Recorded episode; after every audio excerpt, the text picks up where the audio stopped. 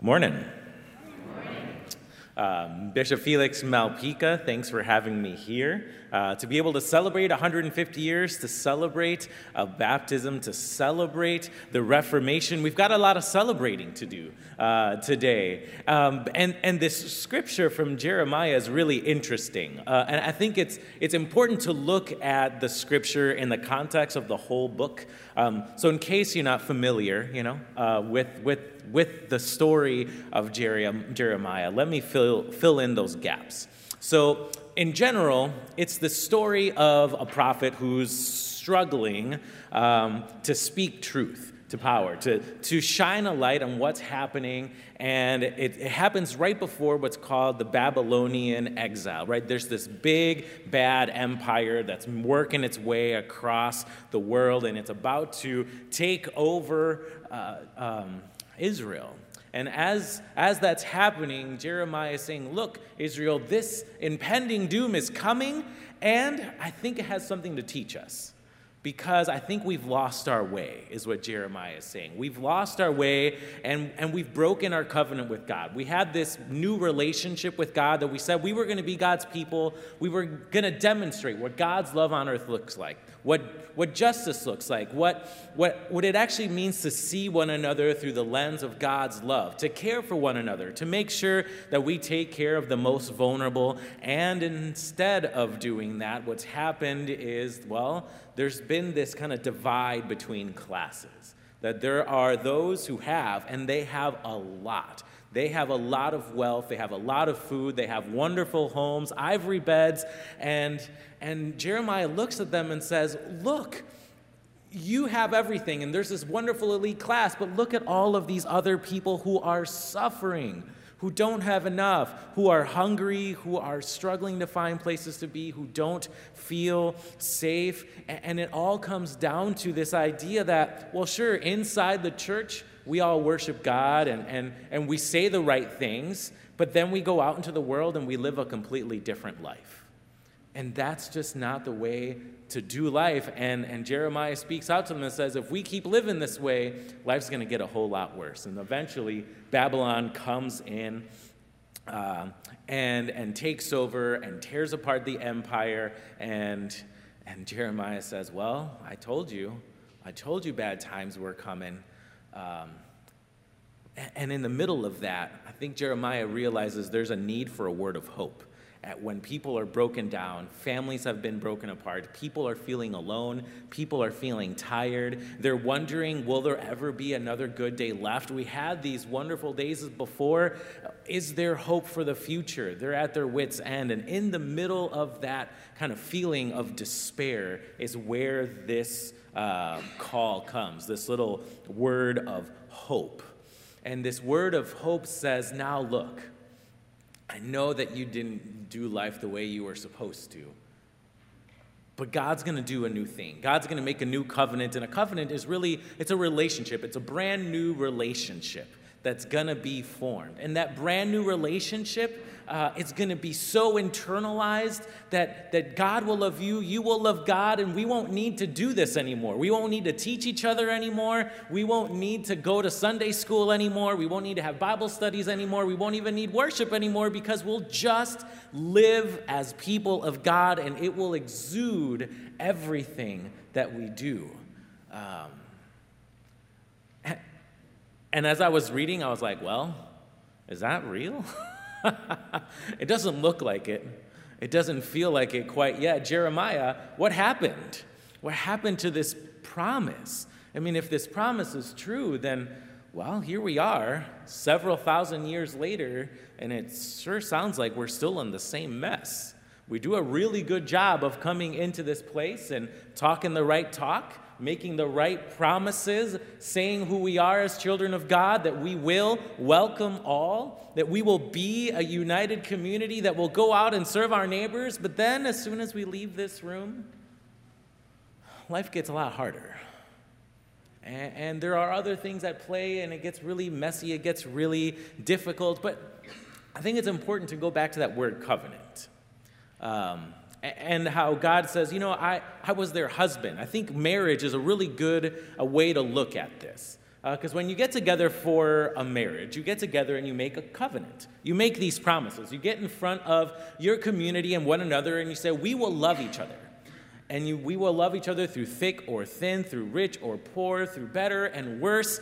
And you say those promises, well, because you need them, because it's not automatic because it requires work and you got to hold each other up and, and you make those promises wanting it to be true but they don't just automatically come true.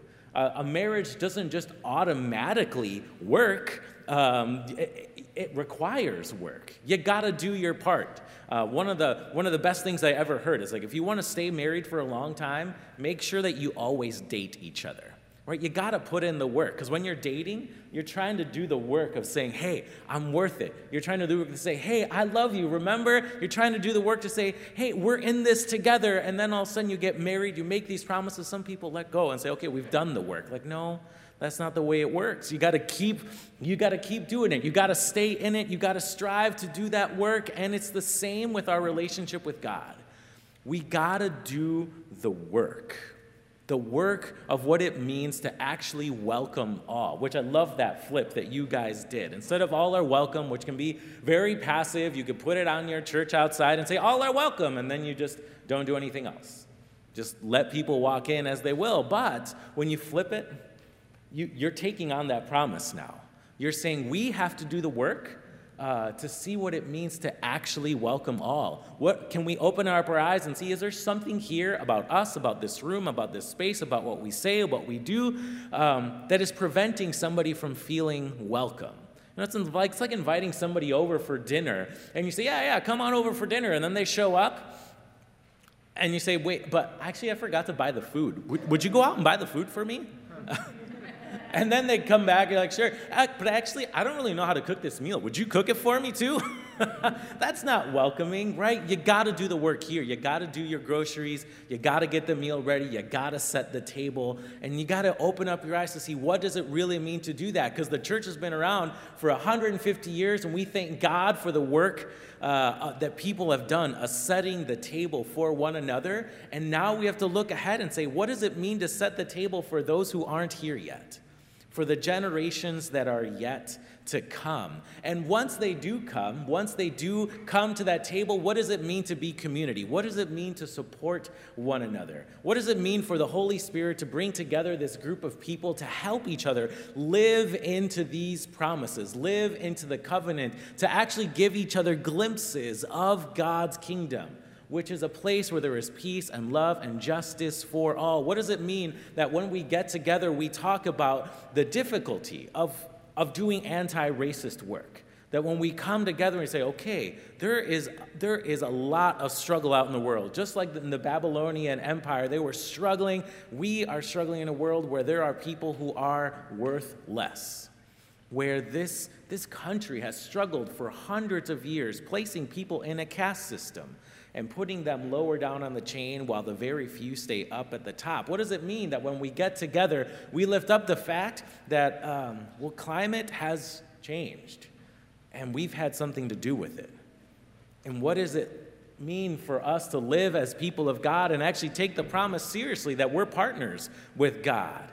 Taking care of this planet. What does it mean that when we gather together as community, we lift up the fact that we need to look at the world through the eyes of God's love and see creation is mourning, it's burning, it's drowning. There's that relationship has been affected by us, and, and now we have to do something to respond. And so that third movement comes that as we make this promise to come together to do make a space where we can have these difficult conversations make a space where we can give each other the tools and equip each other to do this difficult work then we have to actually go out there and do it that as we are church as this church has been gathered for 150 years and if we wanted to continue for another 150 that work of being church needs to not just happen in this room it needs to go outside of these walls. And not just to go outside of these walls and continue to be church, but, but to have it infuse every part of your entire being. I love that part of the scripture where it says, It will be written in your heart. Not, not just um, It's written in your entire self right? That as you go out to do whatever it is that you do, to be a student, to be a parent, to be a coworker, uh, to, to, to go to any part of the world that you go outside of these walls, when you do that, you do that as a child of God. And when you engage the world as a child of God, you do so differently. You do so with an open heart. You do so with vulnerability. You do so with eyes to see those who are on the periphery. And when we do that, God will delight when we are creators of justice and joy, compassion and peace. Yes, God will delight when we are creators of justice, justice and joy. That when we make this relationship real, when we finally do our part to say yes to God's covenant, God's heart will delight. It will be so filled with joy because God will finally look as a loving parent when the kid finally does what they're supposed to do, you know, and you smell like, oh, they were listening. I haven't just been talking to myself this whole time. They're finally doing their part. And look, oh, we can rejoice. This world is so much easier. Right? Life at home can be so much more fun. I, I tell my four year old all the time listen, what I'm telling you is not just to tell you, but we can have more fun together. We can, we can have more fun together if you actually take a nap. Why won't you do it? and some days are rough, you know, it just won't, just won't take that nap. But finally, that day comes and God will delight. Oh, isn't that great? And we can go out, we can enjoy the world, and we can see the world with fresh eyes. And the beautiful thing that happens when God delights, when we delight, when that relationship is in its fullness, and it fills us up. And it fills us up so much that we can't help but let it pour out from us. And it impacts everywhere we go. And then people might start asking the question what's going on? What's wrong with these people? Why are they so happy? Why are they so joyous? Where do they get all of this energy in the middle of a pandemic to keep working for justice, to lift up the environment, to keep extending themselves out for one another? How do they do it? And then we point to Christ because that's why we're all here. Because the love of God and Christ Jesus our Lord brings us together in such a way, empowers us in such a way that God will delight when we are creators of justice. Because this amazing God chose not to stay far away, but God chose to come close near to you and me, to walk alongside us, beside us, and to show us a different way of being. And we carry that into the world, knowing that God will not remember our sins, but that our relationship will be made whole. That no matter how far away you may feel like you have gone from God, you might find yourself right now saying, Okay, God, this pandemic's gone on far enough. Where are you?